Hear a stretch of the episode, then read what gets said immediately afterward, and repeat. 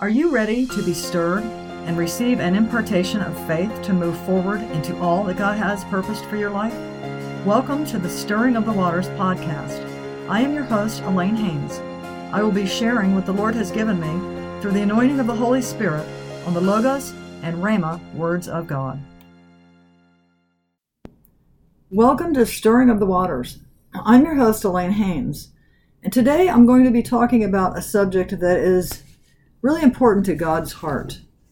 This is episode 27, and the title is It's Time to Uproot the Evil Infiltrating Christianity. Now, I just want to start out saying I'm, this is not, I do not have a poverty mindset. That is not what this is. It's about the love of money. So in 1 Timothy 6 6 through 10, now godliness with contentment is great gain. For we brought nothing into this world, and it is certain we can carry nothing out. And having food and clothing, with these we shall be content.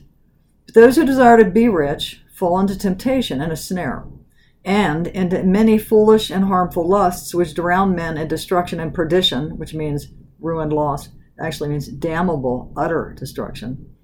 10. For the love of money is a root of all kinds of evil for which some have strayed from the faith in their greediness and pierced themselves through with many sorrows. So, what is this evil? Evil is worthless, depraved, bad, wicked. You know, when I hear this, the love of money is a root, the root of all evil, right? It's like, well, wait, how can this be? When I think about all these different kinds of evil that are in the world, it's like, how can money be at the root of all of it? So I really was studying it out. But first, let me just say what the root, what the word "all" means. It's actually the Greek word "pas," which is a root word itself that includes all forms of declension. Merriam-Webster defines declension as a falling away, a deterioration. So it's whatever causes a falling away.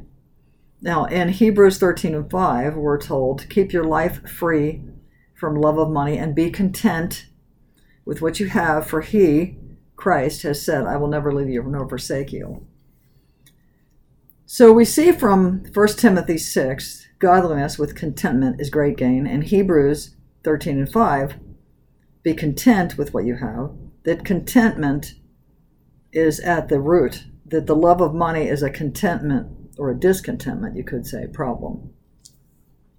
So that's one thing. You know, studying this out, let me just share. There's there's four key things here. The love of money is a contentment problem.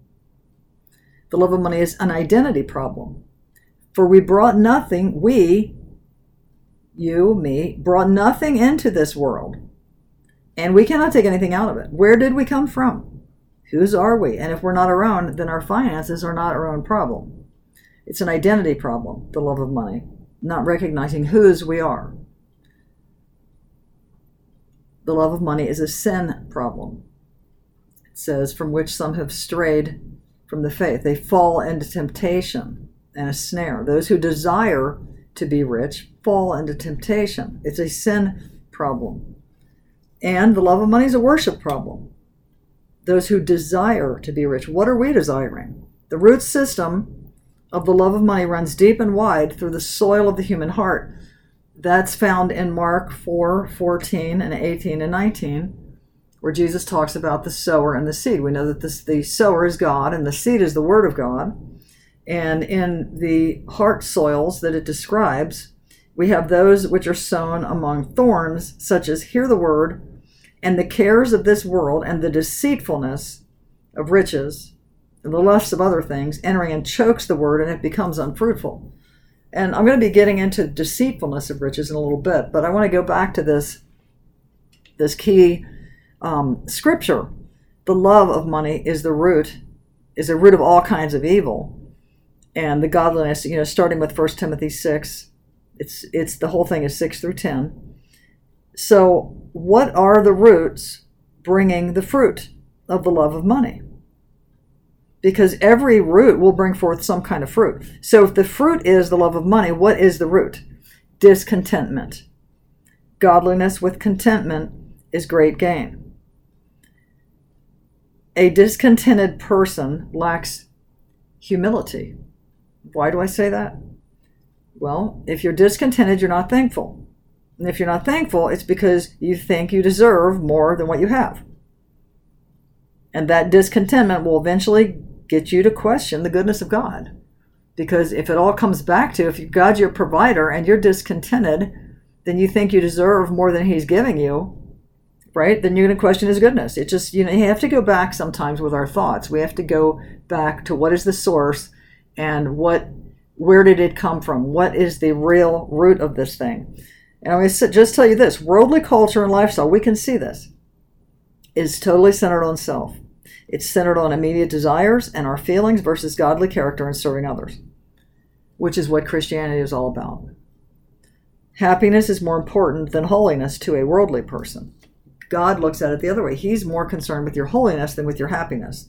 Now, I'm just going to flat out say that when you are serving God, when you are centered, when your when your um, worldview is centered around God and wanting to please Him and wanting to fulfill His calling in your life, doing that will bring you such joy that happiness is a byproduct of that. So it's it's a it's a paradoxical system, the kingdom, in that it's an upside down. I've heard it said, you know, than what the the way that the world is. You know, you don't go seeking after happiness. You go out go about serving God and serving others, and happiness will come because you were created for that. You were created for God. So, okay, so what does our life revolve around? Again, godliness with contentment is great gain. If my worldview revolves around me, not God, money won't ever be seen in the proper perspective. It'll all be about me. It won't be seen as wanting to recognizing that, that whatever God gives me is a gift. And it's obviously it's going to take care of my needs, but it's really to you're really to be a funnel for it to flow through and build the kingdom and bless others. So if I recognize I was created by God and am to live for Him, I will look to Him to provide the means for me to do what He's called me to do. Without God at the center, money becomes the means to bring about the end. What, what is the end? What we need and want. Even if it's even if it's ministry, if you're ministry focused, but you're not looking at God as the as the provider, the supernatural provider, the one. If He put that that ministry on your heart. He's going to provide the provision for it versus us striving, getting out of the place of resting in Christ and striving to make it happen using worldly ways to make it happen. When we when money becomes something to satisfy us, to bring about the things that we want and need, our desires, the way we're looking at it, discomfort then becomes the evil that we're seeking to eradicate, where it's flipped. Discomfort becomes the evil. Did you hear that? If you're looking to serve self, then being uncomfortable is going to be the means, is going to be the thing you're trying to get rid of. You want to be comfortable, right? Looking at self and doubting God was the source of the original sin in the Garden of Eden and, and still is today. Because that's what happened with, with Satan. He started looking at himself. He wanted he wanted the worship that was due God for himself. And he got Eve to look at self. Oh, oh, it's, God is holding holding out on you. If you eat of this fruit, then you'll be like Him, and you'll be able to know good and evil. Well, they were already like God. They already had everything. They didn't need anything else. The devil is a liar. And if you if you're self-focused, you're forgetting whose you are. And you have everything that you need because you have God. So what forms our identity? That's that, that section in 1 Timothy 6, 6 through 10. We brought nothing into the world and we cannot take anything out of the world. We're formed by God, we're in His image, we're created for the works He's ordained for our lives. We'll be with Him forever after our physical body dies. If we forget this, money will rule us. Our identity will be in how much money we have, what we're going to do with it, what job we want to uphold our lifestyle and our heart's desire. So the love of money is also a sin problem. Those who desire to be rich fall into temptation, into a snare, into many foolish and harmful lusts which drown men in destruction and perdition. I'll give you an example because, again, this is where I really had to do some thinking on this. It's like, wait a minute, how can it be the root of all kinds of evil? When I think of, you know, I think of murder, you know, how many times has murder been because of money? Um, think of sex trafficking, drug dealing, investing into companies that are promoting evil, ungodly agendas but they've got a good return. That's all surface value. Now I'm going to talk a little deeper.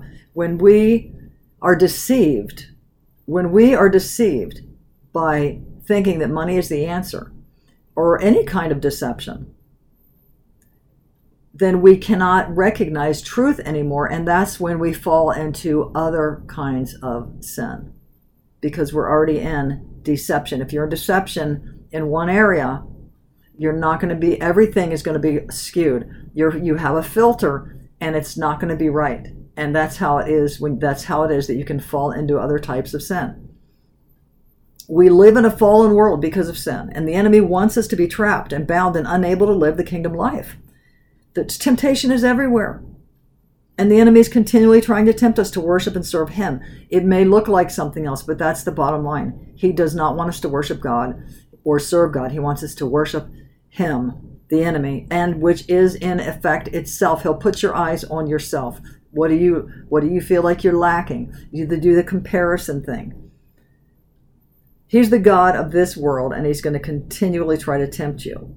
How? Through worshiping and serving self versus the one who created us and created the world that we're given to steward and advance the kingdom of God. So it brings up the final point who and what do you worship? Again, desire to be rich. What do you desire? Desiring to be rich is the world system, it operates on money. Psalm 27 4 gives us an answer. One thing have I desired of the Lord, and that will I seek after, that I may dwell in the house of the Lord all the days of my life to behold the beauty of the Lord and to inquire in his temple. Psalm 19, 9 through 11. The fear of the Lord is clean, enduring forever. The judgments of the Lord are true and righteous altogether. More to be desired are they than gold, yea, than much fine gold. Sweeter also than honey in the honeycomb. Moreover, by them is thy servant warned. In keeping of them is great reward. God has a way of rewarding us when we trust him, when we follow him, when we look to him. That's what he wants. He wants us to look to him and be dependent upon him, to recognize we are dependent upon him. And he will reward us. Psalm 37 4 Delight thyself also in the Lord, and he shall give thee the desires of thine heart. And what's beautiful about it is when you start delighting yourself in the Lord, your desires change because you find that he is the one who for with that for whom your heart has been longing for. So I want to talk a little bit about the deceitfulness of riches. It's been said money is a deceitful master. Jesus said even the elect can be deceived in Matthew 24 and 24. In Ephesians 4:22 in the Amplified, it says, "We fall into sin after being deceived. We're under delusion. Once we're in deception, many other delusions come in. Strip yourselves of your former nature. Get put excuse me, put off and discard your old unrenewed self, which characterized your previous manner of life and becomes corrupt through lust and desires that spring from delusion. You're not looking at delusion as you're not looking at things rightly. You're not looking at things through that alignment with the truth of who God is, who you are in Him, and what His Word says. In Mark 4:19, again, that's the, the sower and the seed, the cares of this world and the deceitfulness of riches and the lust of other things entering in chokes the word and it becomes unfruitful. And Jesus says in Matthew 16, 26, For what is a man profited if he shall gain the whole world and lose his own soul? What shall a man give in exchange for his soul? He also tells us in Matthew 6, 19 through 24. I'm sure you're all familiar with this section of scripture but it's powerful. And just I'm just going to read it. Lay not up for yourselves treasures upon earth, where moth and rust doth corrupt, and where thieves break through and steal. You know, I'll just flat out say this too. I'm just going to interject here. Is that invariably what I have found? It was true when I had money, when I was working a career, and and I'm going to share that a little bit. But um, it's never enough so a person that has a lot of money, their thoughts are consumed with how to keep it. So anyway, back to the scripture. Where thieves break through and steal. But lay up for yourselves treasures in heaven, where neither moth nor rust doth corrupt, and where thieves do not break through or steal. For where your treasure is, there will your heart be also. The light of the body is the eye. If therefore thine eye be single, thy whole body shall be full of light. If thine eye be evil, thy whole body shall be full of darkness. If therefore the light that is in thee be darkness, how great is that darkness? No man can serve two masters. Here's the key part. Either he will love hate the one and love the other, or he will hold to the one and despise the other. You cannot serve God and mammon. Now Jesus said that. I didn't. You can't serve God and money. What is mammon? It's money. In Strong's Concordance, this is powerful. It actually means confidence. And here's what it says alongside that wealth is personified, made personal, when we become confident from it. And when money is deified, it becomes our God. It becomes avarice, which means extreme greed for wealth or material gain. This is the power of the spirit of mammon. This is the power of, this is why it is so important to keep your heart, your life free from the love of money. I hear the Lord say that some are in a mammon test and may not be aware of it. But what does that look like? When you're trying to serve God, but your heart is serving mammon. How do you know your heart is serving mammon? Because you're thinking about how to make more money. You're thinking about your your financial situation. Your your mind and your your life is consumed. And it may not when I say consumed, it may not be like every thought every day, but it comes up a lot.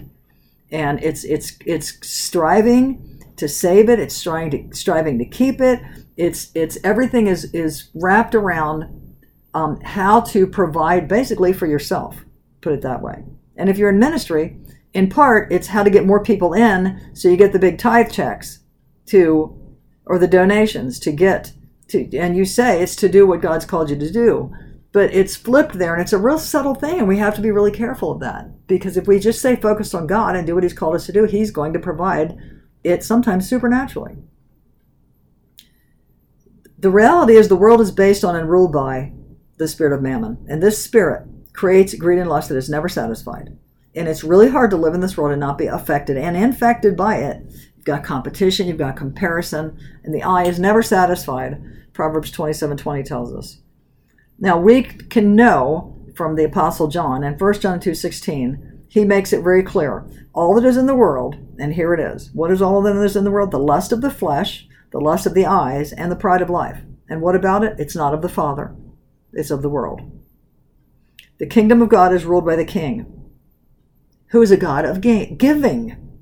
He gave his best for us in Jesus. He made us co heirs with him, and he tells us he will provide for every need that we have when we seek his kingdom first. That's Matthew 6 33 and 34 where he, at the end of 34 he says, Sufficient unto the day is the evil thereof, so therefore take no thought for tomorrow. In other words, you've got evil that's surrounding you every day, so seek first the kingdom of God, and then he'll take care of your needs.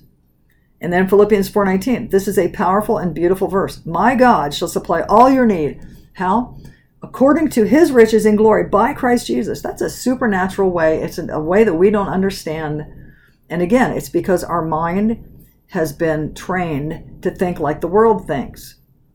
And that's not how the kingdom is. That's not how God's way is. It's through our relationship in Christ, it's through our serving Him, it's through our following God that our needs are met.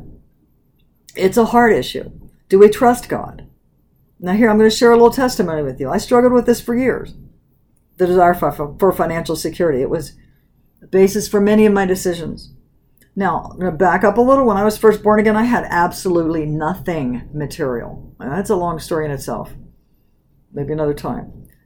Everything I had, and I knew this, everything was a gift from God. Everything.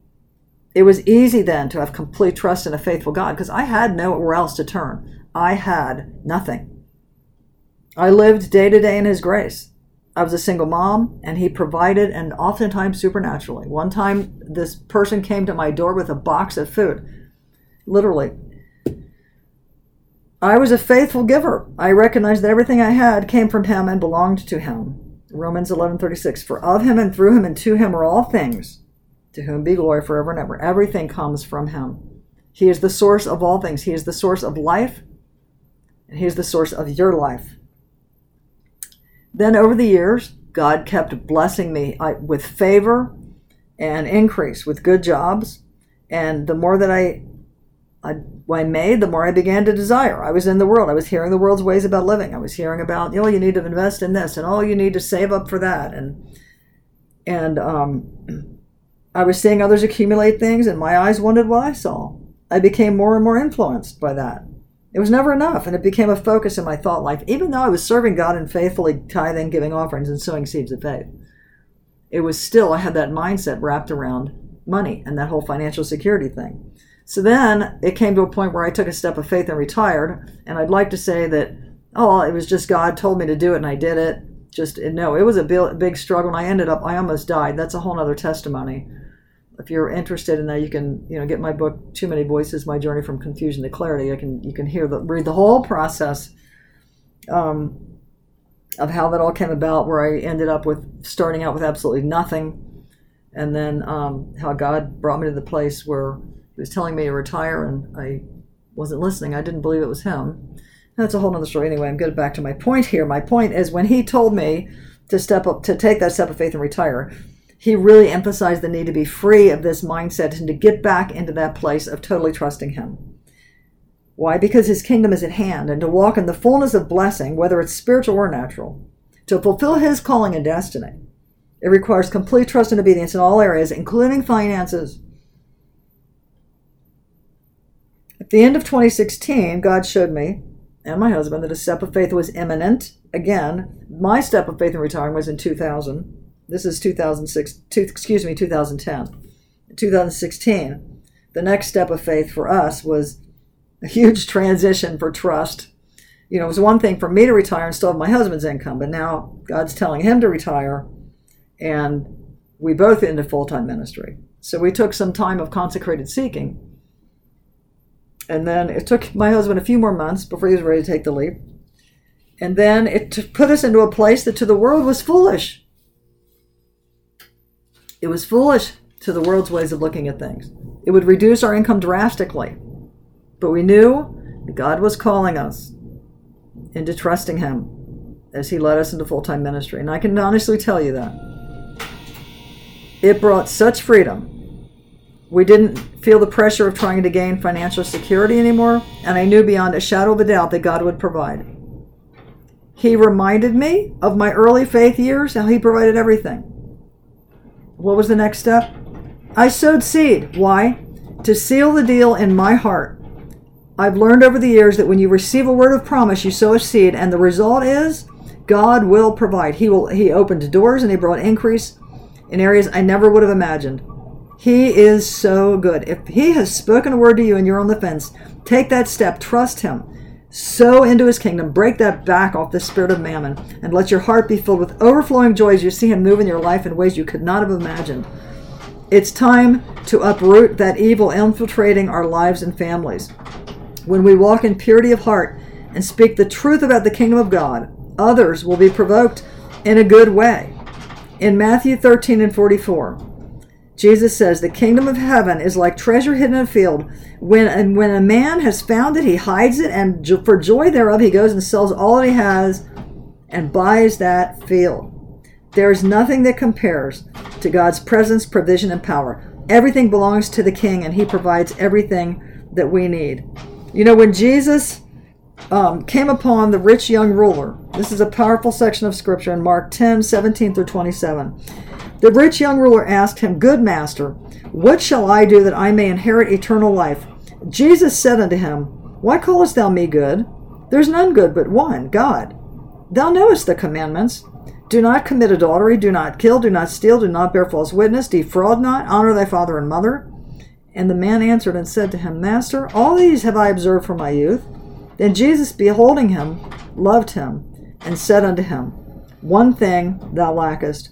Go thy way, sell whatsoever thou hast, and give to the poor, and thou shalt have treasure in heaven. And come, take up the cross and follow me.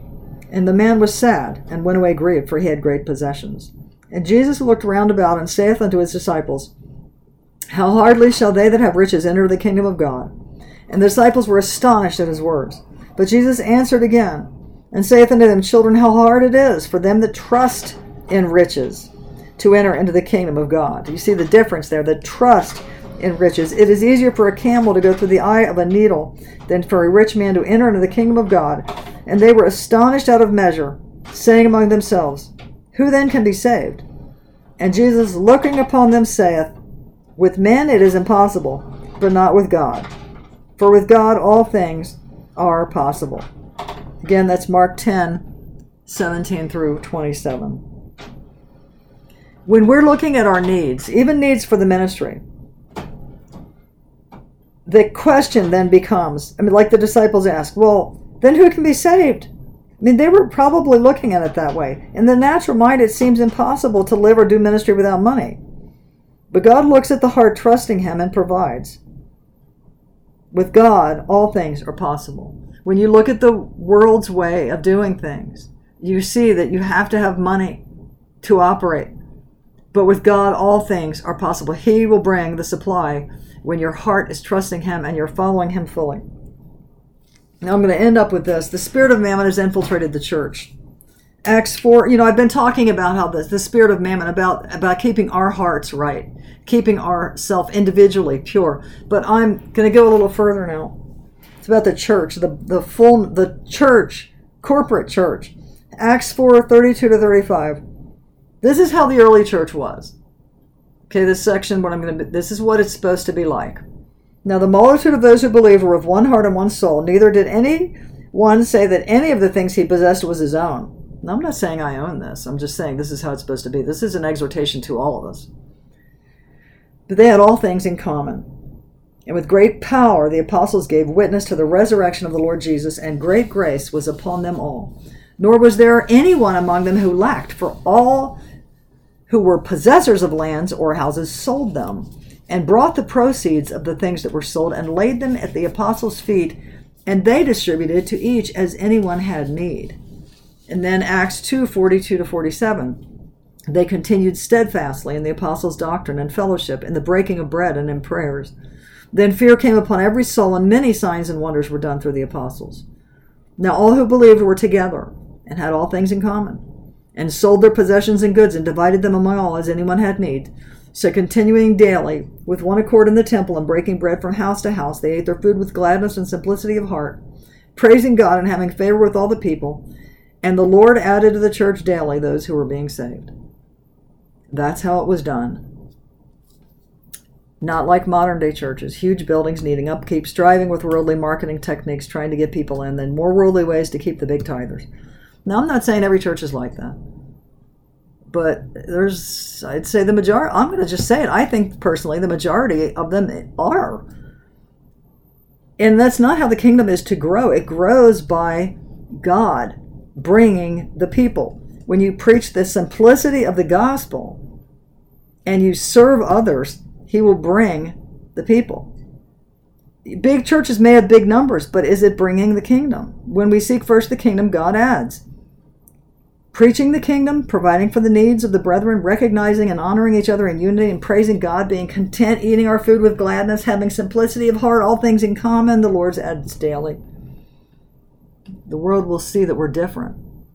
When the world will know when Christians, when we love, that's what it says. They'll know we're Christians by our love one for another. And how do we show our love? By giving, by serving. 1 Timothy 3 1 through 8 describes qualifications for leadership in the church. And one of them is not a lover of money. And in the King James, it says not greedy of filthy lucre. And in not greedy for gain appears both in Titus 1 7 and 1 Peter 5 2. Titus 1:11 rebukes false teachers who are teaching for shameful gain. The Greek word in 1 Timothy 3 3, not a lover of money, that, that phrase is actually a Greek, just one word, aphilargeron, also found in Hebrews 13:5, and this is for the whole church. Keep your life free from love of money. Why is that so important? To have leaders who aren't seduced by money. Well, there's an obvious reason favoritism in decisions because of who gives money. You know, if somebody gives you a, a lot of money, you're going to be really thankful and your your heart is going to feel favorable towards them. I can tell you right now.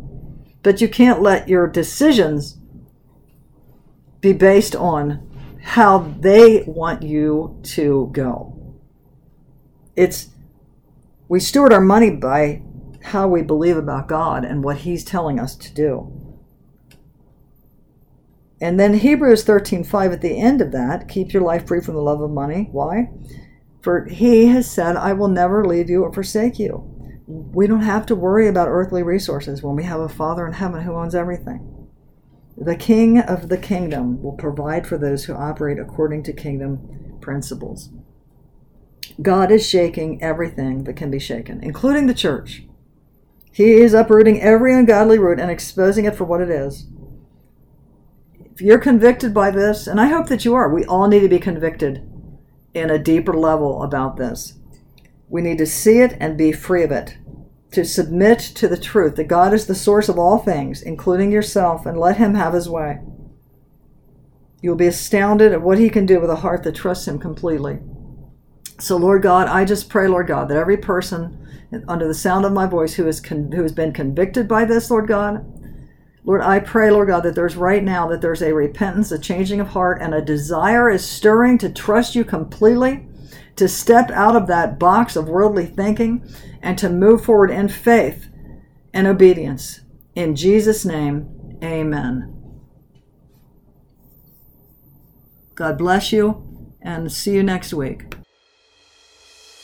Thank you for listening to the Stirring of the Waters podcast. If you liked what you heard today, Visit AlaneHaynes.com, that's A L A N E H A Y N E S.com, for books, blogs, and spiritual growth.